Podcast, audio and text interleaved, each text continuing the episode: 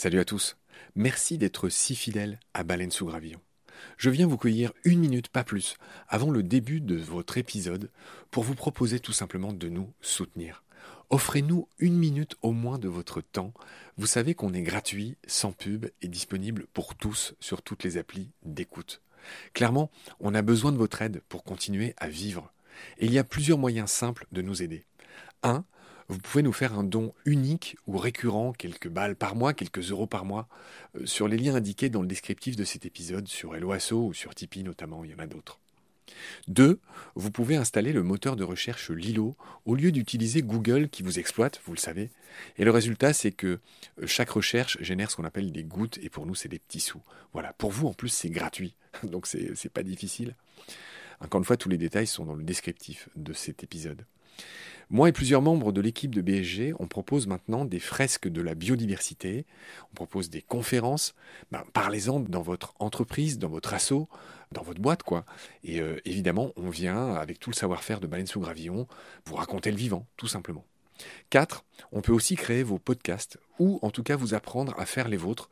On fait des formations pour ça et euh, bien sûr contactez-nous pour en savoir plus. 5 on cherche un partenaire pour tout l'écosystème de baleines sous gravillon. Et il y a différentes modalités. On en cherche un pour l'ensemble, on peut en prendre un pour euh, un podcast en particulier, ou euh, ce qu'on fait de plus en plus, on peut en prendre un pour euh, une série d'émissions. Évidemment, euh, c'est négatif, c'est moins cher à chaque fois. Moins bon marché, j'ai envie de dire, parce qu'on n'est pas si cher. Donc euh, voilà, vous pouvez devenir coproducteur de ce qu'on fait. En tout cas, ben, voilà, prenez conscience que ce qu'on fait est certes gratuit, mais on a besoin de vous pour continuer à exister. Moi, ça fait trois ans que je fais ça sur mes fonds, et là, ben, évidemment, je suis obligé de, faire autre chose hein, pour euh, vivre, sachant que France Culture ne suffit pas à me faire vivre. Voilà. Pour nous joindre, c'est simple, contact at baleinesougravillon.com. Tous les détails sont dans le descriptif de l'épisode. Je vous laisse maintenant retrouver l'épisode du jour. Je vous dis merci, salut, à bientôt.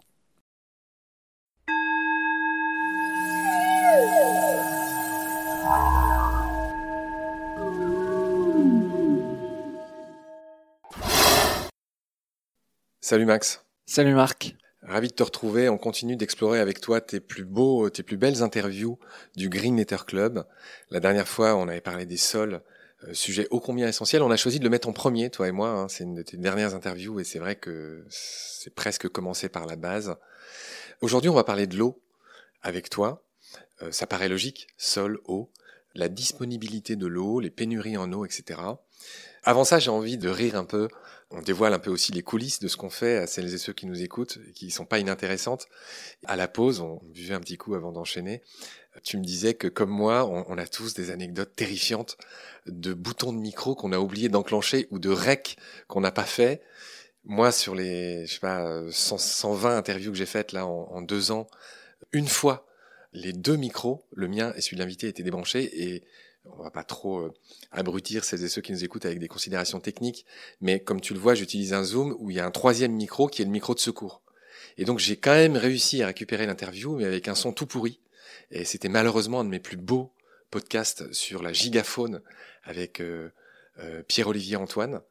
Euh, tu me fais oui de la tête, tu m'as fait l'honneur de, l'écouter. Le son est pas très bon. Il y a un jeune ingé son qui est venu faire un stage à Baleine sous Gravillon qui l'a rattrapé comme il a pu et je le remercie. Euh, François Roure, je dis son nom au passage, je te remercie François. Euh, mais voilà, c'était un crève-cœur. Et voilà, pour dire que bah on est un peu des hommes orchestres, on doit enregistrer, poser les questions, monter, etc. Enfin, on va pas faire pleurer Margot, mais c'est pas facile hein, ce qu'on fait et des fois on fait des conneries. Et donc on s'est livré les nôtres. Donc moi voilà, je viens d'en dire une ça m'a vraiment fait mal. Alors, mais contrairement à toi, au moins j'ai quand même gardé des épisodes que j'ai pu passer, même si la qualité était pas top. Et toi, tu m'as confié une anecdote similaire. Ouais, moi ça m'est arrivé avec un philosophe, un philosophe que j'adore en plus. Et simplement, moi, comme j'ai deux caméras, un micro, euh, j'ai besoin d'une personne pour m'aider lors des tournages. Et la personne qui m'aide d'habitude n'était pas là. Donc j'ai formé quelqu'un, je lui ai tout expliqué. Il était vraiment très consciencieux. Et simplement, j'ai oublié de lui dire qu'il fallait appuyer sur REC, donc il n'a pas appuyé sur le bouton enregistrer, et donc on n'a pas dû, pu enregistrer l'émission. Et surtout sur les caméras, alors les caméras, elles enregistrent le son, même si elles le font pas très bien. Et en secours, j'avais branché un micro, mais je ne l'avais pas testé, et du coup, ce micro a empêché que le son de la caméra, j'avais pas bien allumé, et le son de la caméra n'a pas pris non plus l'enregistrement. Donc euh, même un, enregistrement de sauvegarde comme tu avais pu faire avec le micro du Zoom n'a pas pu se faire. Donc j'ai vraiment pas eu du tout d'interview. Tu as bien pris soin de pas dire le nom du monsieur qui est très connu. Hein, et je ne vais pas le trahir, rassure-toi. Voilà, ça nous est tous arrivé. Euh. Bref, voilà, petit moment. Un ange passe, un ange technique euh, passe. Max, on va enchaîner sur l'eau. À ce titre, tu as reçu un certain David Blanchon que je te laisse nous présenter en quelques phrases. Ouais, David Blanchon, c'est un géographe spécialiste de l'eau et c'est marrant parce que ça faisait plusieurs euh, mois, même euh, des années que je voulais euh, interroger quelqu'un sur l'eau. Et je trouve que les géographes ont une vision assez exhaustive de ce qui peut se passer sur la planète. Et donc j'étais vraiment très content de réussir à trouver David Blanchon. D'ailleurs, il travaillait en Arizona quand je l'ai contacté, donc j'ai mis un an et demi à l'avoir et je suis très content parce que c'est passionnant l'épisode qu'on a pu enregistrer. Donc, dans cet épisode, il commence à t'expliquer les différences de disponibilité en eau, les disparités à la surface de la planète. Est-ce que tu peux nous planter le décor? Ouais, l'eau c'est un phénomène, euh, enfin c'est une ressource euh, inévitable pour la vie. Donc pour euh, se nourrir, on en a bien sûr besoin pour boire, mais on en a besoin pour l'industrie, on en a besoin pour l'énergie, on en a besoin pour les minerais, on en a besoin aussi et surtout pour se nourrir. Tout ce qu'on mange, en fait, c'est de l'eau transformée en nourriture. Et, donc, ce qui est intéressant, c'est que il y a l'eau. quand on parle aux spécialistes de l'eau, ils nous disent toujours que c'est un un mélange entre de la disponibilité de ressources, l'eau qui tombe du ciel ou qui est dans les rivières ou les nappes phréatiques, et une capacité technique à aller la chercher. Par exemple, il y a des régions qui sont extrêmement bien pourvues en eau. Je prends la République démocratique du Congo, où sans doute, si vous regardez les cartes mondiales euh, de ressources, c'est un des pays qui a le plus d'eau, euh, sauf qu'ils n'ont pas la capacité technique d'aller la chercher. Et donc, c'est aussi un des pays où les gens euh, n'arrivent pas à avoir accès à l'eau. Et il y a des pays très contre-intuitifs, par exemple la Libye, la Libye, c'est un pays désertique. 99% je pense du pays est désertique, ou 95% du pays est désertique. Sauf que euh, le Sahara, il y a 5000 ans, c'était une grande savane arborée où il y avait, euh, comme le lac Tchad, d'immenses lacs. Et en fait, en dessous du Sahara, il y a quelques immenses nappes phréatiques. Et donc Kadhafi, d'ailleurs, aidé par des euh, industriels français à l'époque, a créé une gigantesque rivière artificielle qui fait 2000 km de long. Et donc, les Libyens n'ont euh, ont en tout cas euh, suffisamment d'eau par rapport à, un pays qui est quand même extrêmement désertique. D'accord. Alors on va continuer de, de planter, de planquer, beau lapsus, de planter le décor sur l'eau. Tu as donné déjà quelques exemples. Quels sont les risques de pénurie, ces histoires d'assèchement dont il parle Tous les pays ne sont pas logés à la même enseigne et on voit ce qui se dessine. L'eau, elle est surnommée l'or bleu euh, de demain, euh, les gens qui nous écoutent en ont l'intuition, euh, effectivement, les différences de disponibilité de ressources en eau font craindre des conflits dans quelques années, quelques décennies. Bah, l'eau, du coup, ça dépend des, usages qu'on en fait. Effectivement, quand il y a une croissance euh, démographique, on en parlera tout à l'heure, ça peut poser des problèmes. Euh, il y a ce qu'on appelle une diagonale de la soif entre euh, le Maroc, en gros, et le nord de la Chine. Les régions comme Pékin sont des régions très arides, aux portes du désert. Donc toute cette région, tous les pays d'Asie centrale, etc., ont, très peu d'eau. Et le changement climatique va faire une pression qui s'accroît sur cette ressource Surtout que si on regarde les pays, Pakistan, Irak, Afghanistan, c'est des pays qui sont en très forte croissance démographique. Mais il y a aussi des pays qui vont manquer d'eau, qui sont pas des pays qu'on a euh, en tête euh, spontanément, mais par exemple tout l'est des États-Unis euh, s'assèche dramatiquement et tout l'est des États-Unis dépend des eaux du Colorado il y a de moins en moins de neige qui tombe sur euh, les, rocheuses, euh, avec des besoins en eau toujours plus importants, avec une, évaporation plus forte. Et en fait, tout l'est des États-Unis s'assèche dramatiquement. Vous avez peut-être en tête euh, le lac Mead. Si vous tapez sur Google lac Mead, vous verrez. M-E-A-D-E. M-E-A-D-E. Ou M-E-A-D, j'ai un doute. M-E-A-D peut-être. Et en tout cas, c'est le plus grand réservoir d'eau douce des États-Unis et il est en train de se vider complètement. On voit des photos, c'est assez terrifiant. Euh, et donc, il commence à y avoir des conflits très importants, des restrictions d'eau euh, en Arizona. Il y a des conflits entre États aux États-Unis euh, sur la ressource en eau, parce que aussi la modernité nous a permis de d'avoir des capacités techniques pour aller chercher de l'eau, mais par exemple une ville comme Los Angeles est construite sans eau, c'est-à-dire qu'elle va puiser toute son eau du Colorado, qui est à des centaines de kilomètres de là, grâce d'ailleurs à Meloland, on connaît Meloland Drive, euh, voilà, c'est un ingénieur qui a permis l'accès à ces ressources en eau, et en fait, c'est assez terrible parce que le Colorado, à l'embouchure, qui est le grand fleuve, ou un des grands fleuves américains, il y a, y a plus d'eau. Il y a plus d'eau. Euh, pendant que tu parlais, je vérifiais, on aime bien l'exactitude aussi à Baleine sous Gravillon. Lac Mead, tu as raison, M-E-A-D, il n'y a pas de E en effet, Lake Mead. C'est le plus grand lac artificiel américain situé au Nevada et dans l'Arizona, euh, créé sur le cours du Colorado par la construction du barrage Hoover. Euh, il a une longueur de 180 km en amont, de superficie de 640 km carrés. Je passe un peu les détails. S'y déverse le Colorado, la Virgin et la Muddy, qui veut dire la boueuse au nord plus grand réservoir.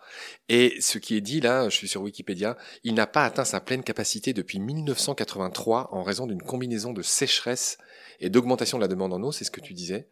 Voilà, alors qu'il y a 20 euh, millions de personnes et de très grandes surfaces agricoles qui en dépendent. Ouais, j'ai plus le nom exact de la région, mais le grand foyer agricole, il est en Californie et il dépend de ces eaux-là. Donc c'est vraiment très problématique pour les États-Unis de manière générale et pour ces régions-là, c'est dramatique. Il y a un autre exemple, je pense que beaucoup ont en tête, c'est ce qui se passe entre l'Égypte et l'Éthiopie avec le Nil. J'aimerais qu'il en parle beaucoup dans cet épisode, j'aimerais que tu nous en livres les meilleures feuilles. Ouais, là encore, le Nil, c'est un fleuve un peu mythique parce que l'Égypte ne dépend que d'un seul cours d'eau. Si vous regardez la carte, c'est assez frappant. L'Égypte dépend à 97 ou 99% des eaux du Nil. Or, l'Égypte, c'est un pays qui est en croissance démographique très forte. Là, il y a à peu près 106 millions d'habitants, je crois. Et en 2050, il devrait atteindre plus de 150 millions d'habitants. Donc, ils ont extrêmement besoin de ces eaux-là. Or, l'Éthiopie, qui est plus haut sur le fleuve, en amont, en amont, a aussi énormément besoin de ces eaux. Je crois que l'énorme barrage Renaissance qui est construit par l'Éthiopie, qui est un barrage gigantesque, se fait je crois plus pour des besoins énergétiques d'ailleurs, mais euh, l'Éthiopie en, dépend énormément et l'Éthiopie c'est un pays qui pareil a une croissance démographique folle. À l'horizon 2100, euh, l'Éthiopie je crois que c'est 294 millions d'habitants. Il y a le Soudan aussi qui atteindra sans doute euh, une centaine de millions d'habitants. Donc on voit qu'il y a près de 500 millions ou plus 500 millions d'habitants qui vont dépendre que d'un fleuve. Évidemment, ça laisse présager des tensions. Il y a eu des tensions déjà entre l'Égypte et l'Éthiopie. C'est des tensions très fortes parce que, encore une fois, on dépend de l'eau pour l'agriculture, on dépend de l'eau pour euh, l'énergie, on dépend de l'eau pour l'industrie. Donc, c'est des pays qui dépendent juste des eaux du Nil. Et on verra, il y a une coopération, mais il y a des, des conflits très forts aujourd'hui entre l'Égypte et euh, l'Éthiopie. Avant de parler un peu de ce qui se passe en France, il l'a fait dans, dans, ton épisode, j'aimerais que tu me parles d'un autre concept intéressant, le Day Zero. J'ai eu du mal à le comprendre quand tu me l'as dit tout à l'heure, mais c'est le jour zéro. Day Zero, qu'est-ce que c'est? C'est le jour où il n'y a plus d'eau au robinet. Donc c'est un truc euh, qu'on imagine bien à Paris. Vous imaginez, vous, ouvrez votre, votre, robinet et parce que les réservoirs n'ont plus d'eau, bah vous avez plus d'eau au robinet. Ça paraît science-fictif science-fictive comme tu dis, mais à La Paz c'est arrivé, c'est arrivé à Cape Town, on a été très proche après trois années de sécheresse de plus avoir d'eau au robinet, donc ils ont commencé à, mettre des restrictions très fortes. Là je pense à ça, mais par exemple en Arizona maintenant ils ont ils ont plus le droit d'arroser les pelouses, donc ils ont des jardins qu'on appelle xériques, c'est-à-dire adaptés aux conditions du désert. C'est-à-dire avec des plantes grasses? Je sais pas exactement, j'ai pas été, mais en tout cas ils ont plus le droit d'arroser euh, comme on le fait ici. Mais ça nous paraît un peu euh, inconcevable, mais des villes comme Sao Paulo, par exemple, dans un pays qui est richement doté, je crois que c'était en 2014, ils ont eu des très fortes craintes, ils ont réduit la consommation d'eau, et plus proche de nous, ça nous paraît absolument incroyable, mais Barcelone, en 2008, était très proche du Day Zero. Ce qu'ils ont fait, c'est qu'ils ont importé des bateaux de Marseille en eau potable pour approvisionner la ville. Et c'est des questions qui sont toujours à la frontière entre, c'est pour ça que je parlais de disponibilité, de, de la ressource en eau. En général, c'est des, des, des, régions qui sont très peuplées et qui n'ont pas beaucoup de ressources.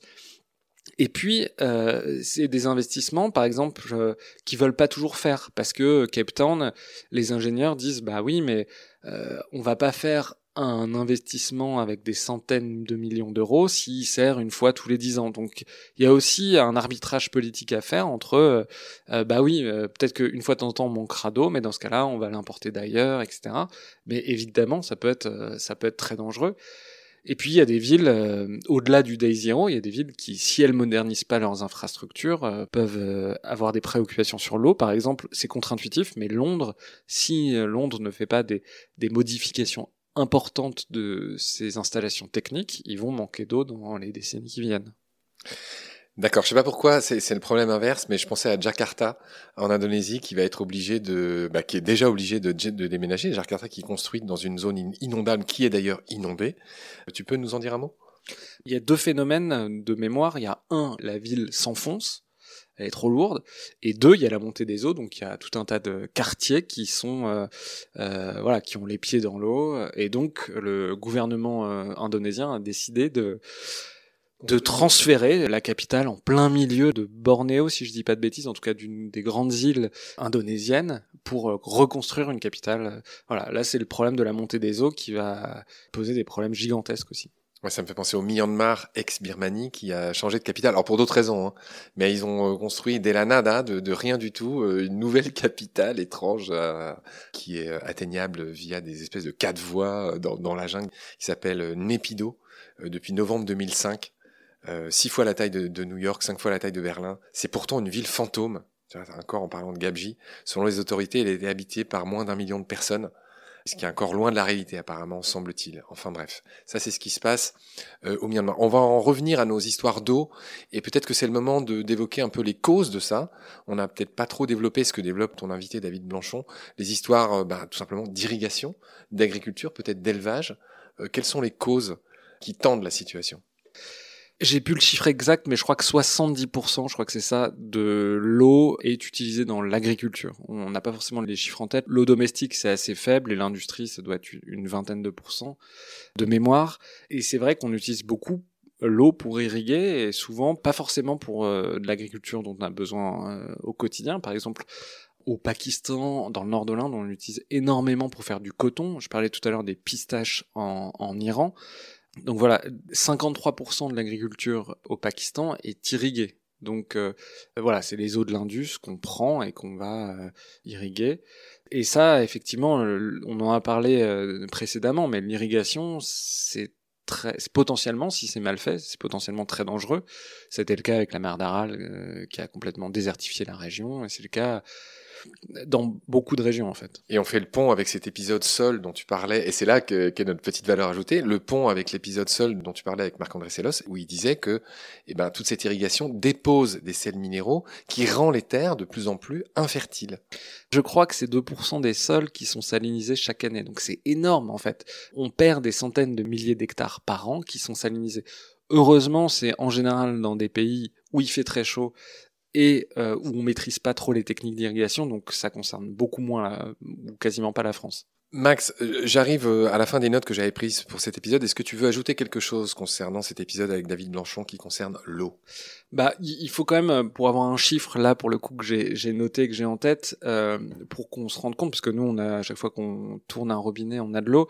Euh, il y a 3,6 milliards de personnes qui aujourd'hui dans le monde ont au moins un mois où ils n'arrivent pas à avoir accès à l'eau. Euh, ce chiffre va être porté à 5 milliards, donc on voit que ça concerne au moins la moitié de la population mondiale. Et l'eau, c'est le principal vecteur de toutes les maladies. Il y a 1,6 million d'enfants euh, chaque année qui meurent à cause de maladies liées à l'eau.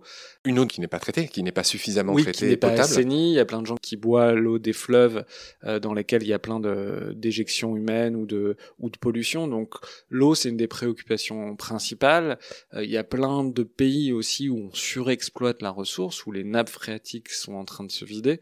Donc c'est vraiment un des, des enjeux euh, majeurs mondiaux dans les années qui viennent et le cycle de l'eau va s'accélérer, euh, l'évaporation va s'accélérer.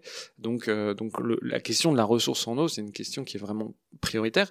Et même dans des pays dont on se dit a priori où il n'y a pas trop de problèmes, la France par exemple, il y a le BRGM, qui est un bureau d'études géologiques français, qui a fait une carte qu'on peut voir en, en, en ligne, qui s'appelle Explore 70, et on voit que en gros, l'ensemble des rivières françaises vont avoir un débit qui va baisser entre 20 et 30% Donc ça va avoir des conséquences énormes, ça veut dire aussi qu'il va y avoir des arbitrages à faire. Par exemple, est-ce que euh, on doit continuer à arroser le maïs dans les Deux-Sèvres ou dans ces régions-là où il n'y a pas beaucoup d'eau?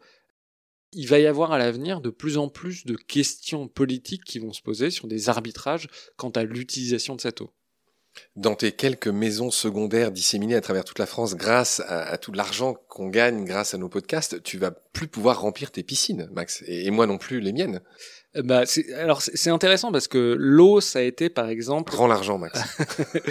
l'eau, elle a été privatisée dans un certain nombre de pays et il y a au contraire, par exemple en Italie, là on va parler des communs, l'eau a été remunicipalisée ou c'est considéré aqua bene comune, donc l'eau comme un bien commun, et il y a, beaucoup d'économistes qui considèrent que bah, sur la tarification de l'eau, on doit faire euh, au départ une eau qui est à peu près gratuite pour tout le monde et qui est de plus en plus chère. Donc tu parlais des piscines, c'est pour ça que je pense à ça. Que en gros, si on veut avoir une piscine, bah, en fait, euh, pour cette eau marginale supplémentaire, il faut que ce soit beaucoup plus cher. D'accord, c'est bien noté. Max, on a fini cet épisode consacré à l'eau euh, qui était développé par euh, David Blanchon, ton invité, donc qu'on peut écouter dans le Green Letter Club. J'invite toutes celles et ceux qui nous écoutent bah, à aller euh, s'abonner à ta chaîne et à écouter le podcast. Et voilà, et je te retrouve très vite pour la suite, un nouvel épisode quand on va donner les bonnes feuilles avec toi. D'ici là, prends soin de toi. Salut. Salut Marc.